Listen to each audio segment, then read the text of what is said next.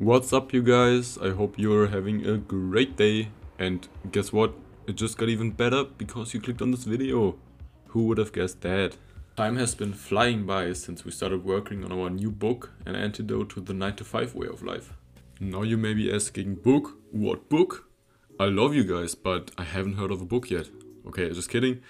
Of course you haven't, because we weren't active on YouTube um, at all these past few months, which is pretty sad, but yeah, uh, working on a book it requires a lot of effort and a lot of work went into it and we are really proud of the outcome.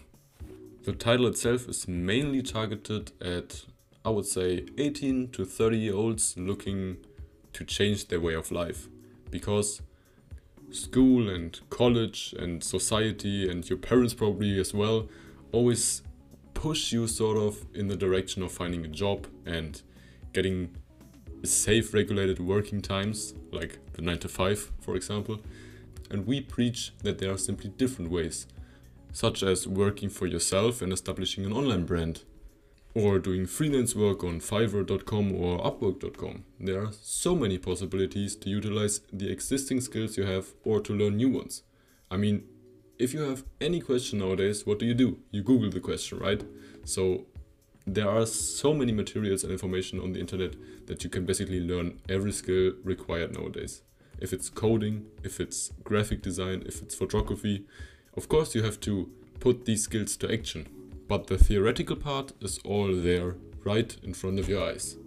An antidote to the 9 to 5 way of life basically teaches you everything you need to know to become successful on the internet today. And I know I know that phrase is like used by every wannabe entrepreneur nowadays, but I can confidently say that this book will change lives if you just put in the work, follow the instructions in there, and learn from your mistakes. You will definitely be on a good path to making money on the internet.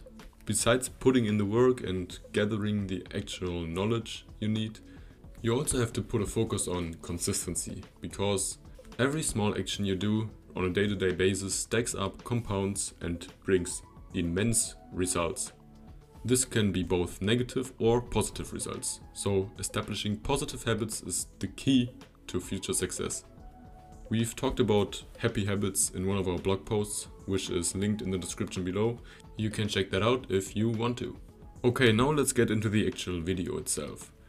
I have prepared an excerpt of our new book, which talks about passion finding, getting a product idea and checking whether the market is in demand of your actual product or service you plan to sell. And if you're wondering right now, well, these guys preach that they know everything about online marketing and the online business world in general, but have such little following on YouTube, for example, why should I trust them?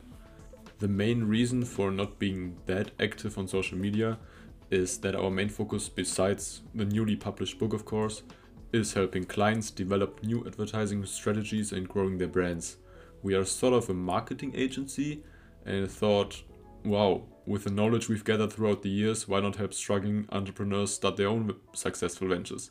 You know, that'd be a great opportunity to build relationships as well. And relationships are everything basically in today's times because you can connect on a deeper level, you know? If you help someone and they really appreciate what you've done for them, they will maybe return the favor, and that favor will be even more valuable from our experience. Okay, now I'm done with the talking. I will start diving into the contents and deliver a quote of Gary Vee. If you hate your Monday through Friday, you are in big trouble. If you genuinely celebrate Friday, you need to rethink your entire game. Motivational speaker and marketing expert Gary Vaynerchuk has gained a huge following on social media by making these kinds of bold statements. A lot of the times I feel like he's over exaggerating some scenarios a little, but with this one he hit it right in the middle I think. The goal is to truly love what you do every day of the week. Only then will you find true happiness. And you gotta look at it this way. Every single one of us is given only one chance at life. One chance at making this thing work in our favor. I don't see any reason why you should keep on doing something you're not fully enjoying over a long period of time. Thinking about this always reminds me of an article of the Forbes magazine published in 2011 which states that 70% of employees hate their jobs. That's just 3 in 10 people that are happy with the situation. 3 in 10. And let me tell you, that number is only going to get more extreme since it's becoming ever more competitive on the market and more and more people are realizing that a different way of living can actually be attained. Job security isn't what it used to be either, but I'm getting off track now. We have written a number of blog posts on our website that go in that direction if you want to know more, by the way. Don't get me wrong, loving what you're doing doesn't mean that every single moment will be filled with joy and overwhelming happiness. You'll still have some bad days and days where nothing seems to be working out. These are the days when passion matters most, because it will make these bad days easier to bear. Sometimes you have to go through tougher stretches, but in the end it will always be worth it. That's why you have to keep on giving it all you have. Well, how do you find out what you're deeply passionate about? The easiest way to put it would be this. If you're truly passionate about something, then you would even gladly do the work for free. You'll encounter boring tasks and long nights, and when motivation dies out, let discipline take its place. And trust me, it's much easier to do that when you actually like doing it. To get one step closer to finding your passion, think for yourself what your ideal life would look like and visualize yourself living it. What would your hobbies be? What would you be working on? How would your daily routine be structured? These are some of the questions you should ask yourself so that you can reverse engineer your vision, which basically means working your way backwards from the finish line to now. Think of ways how you can achieve that dream life of yours and then start thinking about a plan to write it down. Most of our dreams have something to do with our fundamental desires. Example, financial or physical freedom and health. That can make it a little easier to create some sort of plan because you know what it is you truly desire. Other questions you could ask yourself are What do you get so lost in that you lose track of time? These are the kinds of activities that put you in a state of flow. Everything is clicking for you, your ideas are sparking, and you don't care about the passing of time. These are also the things that you could talk about for hours on without actually getting bored. What isn't working for you? What drains you, makes you stressed, or wastes your time? Drawing back to the last question, you probably also know some activities that make time seem to stand still. Are these really activities that spark a light in us? We often think about our passions as what wakes us up in the morning, but I like to think about passion as what wakes up our souls. This could be something you like to teach others, a topic you enjoy debating, or something you continuously research or read about. Next question. If you were secure in every way, what would you do with your time? This is the question that rules them all. If there's nothing left to worry about, you are financially stable, are healthy and enjoying life, then what would there be left for you to do?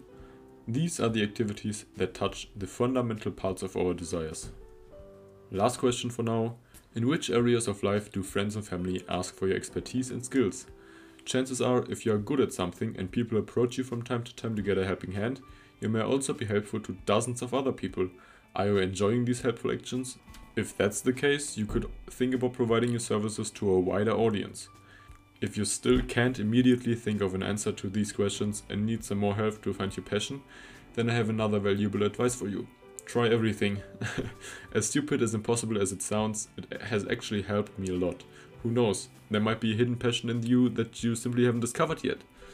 Getting out of your comfort zone and spending time doing adventures, meeting new people, and trying new activities will spark your imagination and open your eyes to new opportunities. This could be something out of time or unusual like recording you and your friends with an old VHS camera while having interesting conversations or while doing fun activities.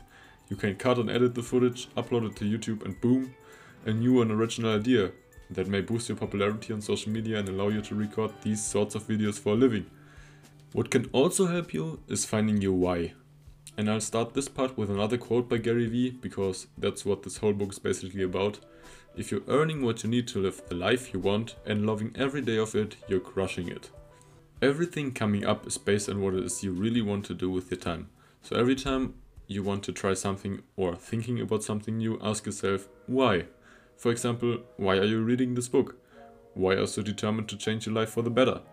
Is it because you feel like you could be doing more? Do you want to become more independent and work for yourself so you can crush it too? Are you up for a challenge and want to satisfy your curiosity about what you could achieve? Is it because you want to inspire people with your attitude towards life but don't know where to start? The last question is something I want to talk about a little more because social media and inspiration go hand in hand. This means I'll take a quick detour to talk about the more meaningful topics because they are really personal and important to us.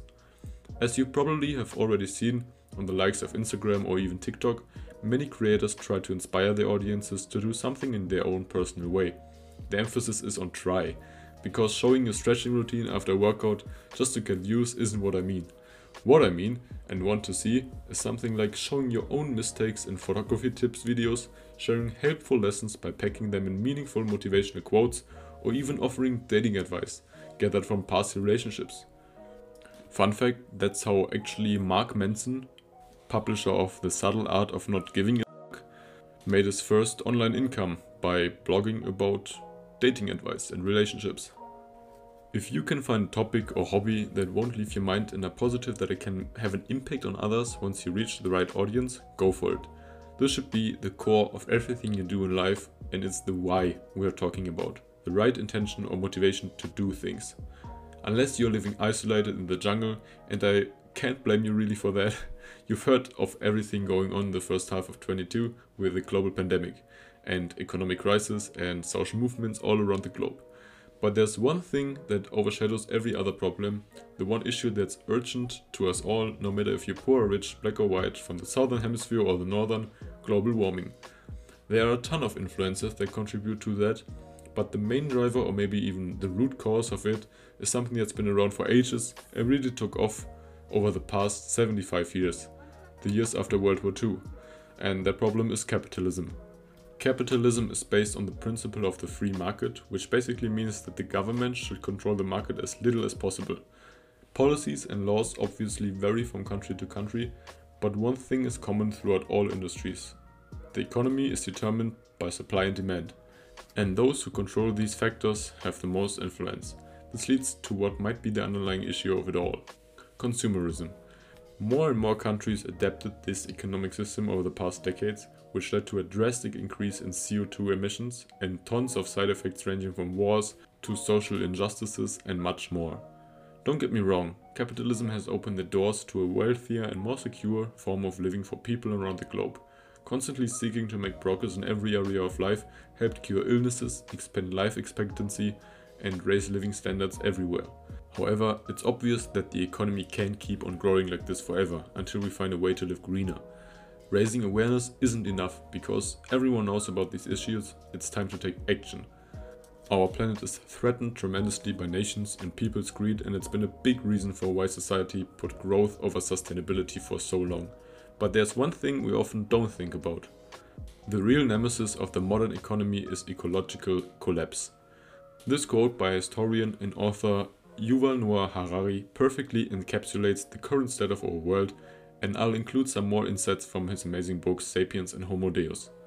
For example, in recent years, upper class Chinese citizens started building domes over tennis courts and their backyards to shield themselves from pollution and toxic air.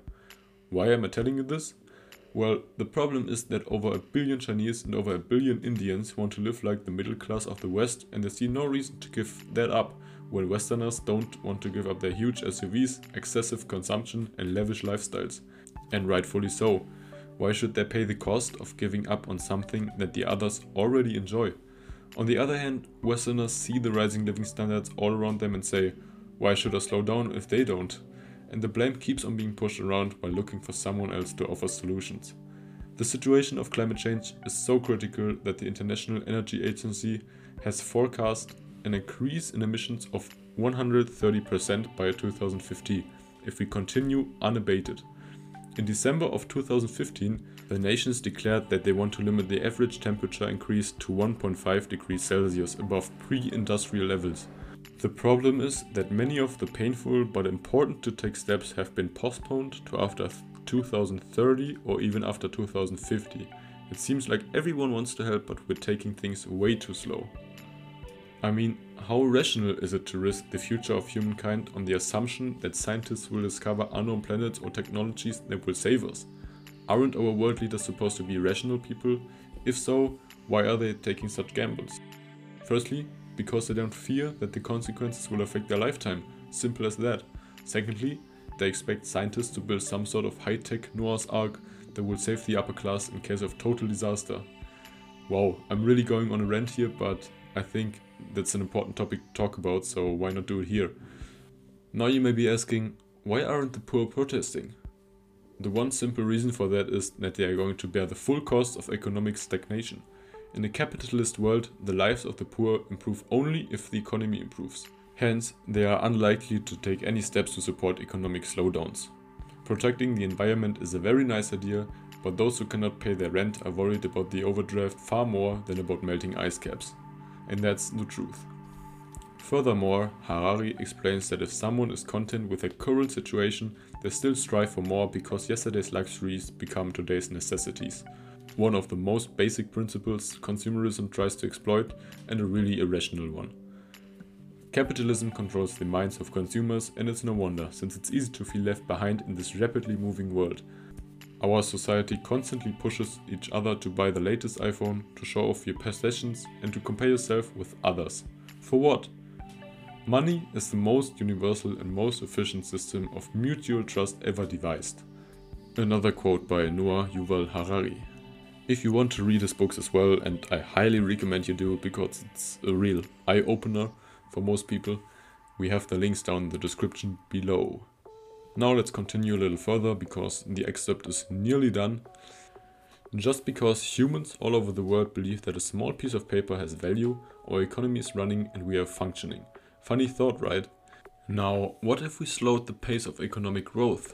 If investors are satisfied with a 6% return on investments, maybe they would be happy with a 3% return in 10 years and 1% in 20 years. Instead, we run even faster, constantly aiming for more growth. New problems will emerge, and with that, new companies will rise to solve these problems, and who knows, make it even worse than before. In that case, we simply build artificial worlds that provide us with all good things in life while our planet slowly goes to waste. Doesn't sound utopian, does it? Well, what did all this have to do with online marketing, business building, and passion finding, you may be asking?